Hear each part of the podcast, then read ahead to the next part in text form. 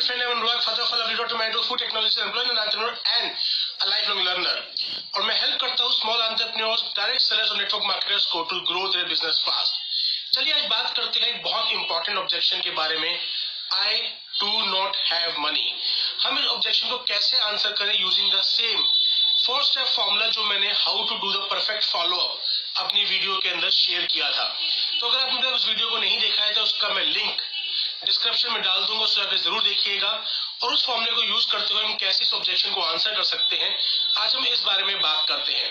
But तब उससे पहले, अगर आपने अपने चैनल को सब्सक्राइब नहीं किया है तो सब्सक्राइब कर लीजिए please press the bell icon क्योंकि डेली बेसिस पर एक नई वीडियो अपलोड होती है, जो आपको आपकी टीम को बिज़नेस ग्रो करने में हेल्प करेगी।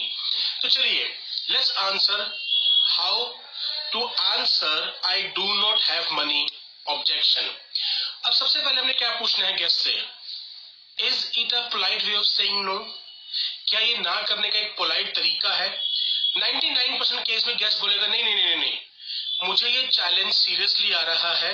मैं डेफिनेटली इस काम को करना चाहता हूँ बट मेरे पास जेनुअनली पैसा नहीं है। अब हमने दोबारा कंफर्म करना है। आर यू श्योर आप इस काम को करना चाहते हैं? और केवल यही एक चैलेंज है जो आपको इस काम को एक्शन लेने से रोक रहा है। सेकेंड स्टेप है कि आर यू श्योर आप इस काम को डेफिनेटली करना चाहते हैं?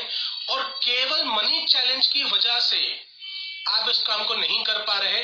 तो कैसे बोलेगा हाँ मैं जेनुअली इस काम को करना चाहता हूँ। यानी कि वो हमें कन्विंस कर रहे हैं, मैं जेनुअली करना चाहता हूँ बट मेरे पास पैसा नहीं है इसको काम को करने के लिए। तीसरा स्टेप मुझे पूछना है, अगर मैं आपको इसका सोल्यूशन प्रोवाइड करूँ तो क्या आप उस सॉल्यूशन को यूज़ करके अपने इस प्रॉब्लम का सॉल्यूशन करना के लिए सीरियस है। क्या वाकई ही सोल्यूशन चाहते हैं? यानी कि मैं दोबारा से कंफर्म कर रहा हूँ कि आप कोई मुझे पोलाइटली ना बोलने के बजाय ये ऑब्जेक्शन तो नहीं करे, वो दोबारा बोलेगा यस अगर मुझे इसका सोल्यूशन मिल जाएगा तो मैं डेफिनेटली इस चीज़ को करना पसंद करूँगा। अब हमारा है चौथा मुझे सोल्यूशन देना है using the four technique feel felt and found अब हमें बोलना है आई कैन सर्टेनली फील कि आपको इस वक्त कैसा लग रहा है? कि अभी हमारे पास पाँच सात हज़ार रुपए भी नहीं है इस बिज़नेस को स्टार्ट करने के लिए। अब ज़रूरी नहीं आपको अपना ही एग्ज़ाम्पल देना है। अगर आपके साथ ये चीज़ नहीं हुई थी आपके ऑलरेडी फंड्स थे तो कोई भी ऐसा व्यक्ति जिसके पास फंड्स के चैलेंजेस थे, आप उसका एग्ज़ाम्पल देते हुए कर सकते हैं। कि आई कैन फील आप कैसा फील कर रहे हैं?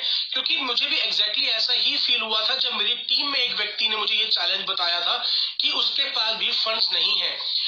बट उससे मैंने एक बात कही, और ये बात मुझे भी समझ में आई कि अगर आप इतने सालों तक काम करने के बाद मेरे पास पाँच सात हज़ार रुपए नहीं है, इस बिज़नेस को स्टार्ट करने के लिए, यानी कि मैंने अगर पिछले इतने सालों में ऐसा कोई काम नहीं किया कि मेरे पास पाँच सात हज़ार हो तो मुझे अपनी लाइफ को चेंज करने के लिए एक नया डिसीज़न लेना होगा। जब तक मैं लाइफ में कुछ चेंज नहीं करूँगा, तब तक मेरी लाइफ भी चेंज होने वाली नहीं है। ये बात मैंने रियलाइज़ करी।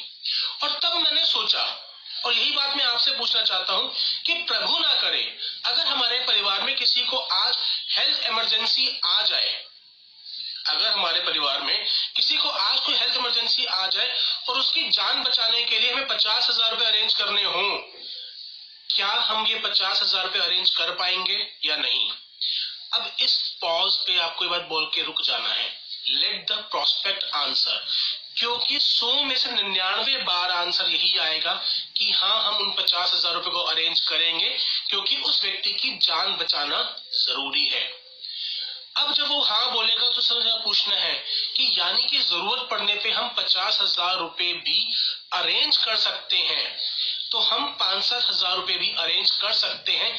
हमें सिर्फ़ अरेंज करने का तरीका सोचना है।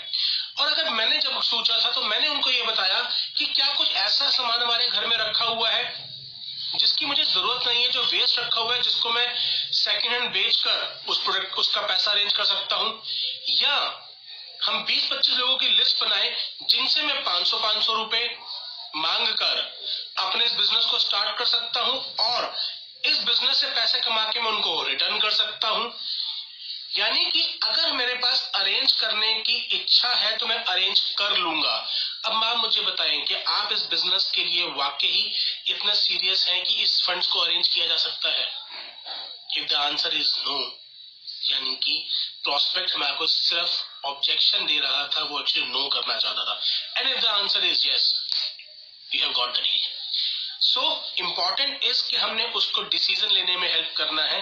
हर बार डिसीज़न यस हो ज़रूरी नहीं है बट प्रोस्पेक्ट में आपको लटका के नहीं चला जाए, ये इंपॉर्टेंट है। आई होप आपको इस वीडियो ने हेल्प करी होगी। अगर हेल्प करी है तो इसको लाइक करना ना भूलें, इसको शेयर करना ना भूलें। और हाँ अगर आपने मेरे चैनल सब्सक्राइब नहीं किया है तो अभी सब्सक्राइब कर लीजिए। और please press the bell icon ताकि जैसे ही एक नई वीडियो अपलोड हो, जो कि हर रोज होती है, उसकी इन्फॉर्मेशन आप तक पहुँच जाए। आपने इस वीडियो को अंत तक देखा, उसके लिए आपका बहुत ज़्यादा शुक्रिया अदा करता हूँ। आप जो प्यारे इस चैनल को दे रहे हैं उसकी वजह से बहुत तेज़ी से ग्रो कर रहा है। Thank you very much I am blessed to have in my life bye take care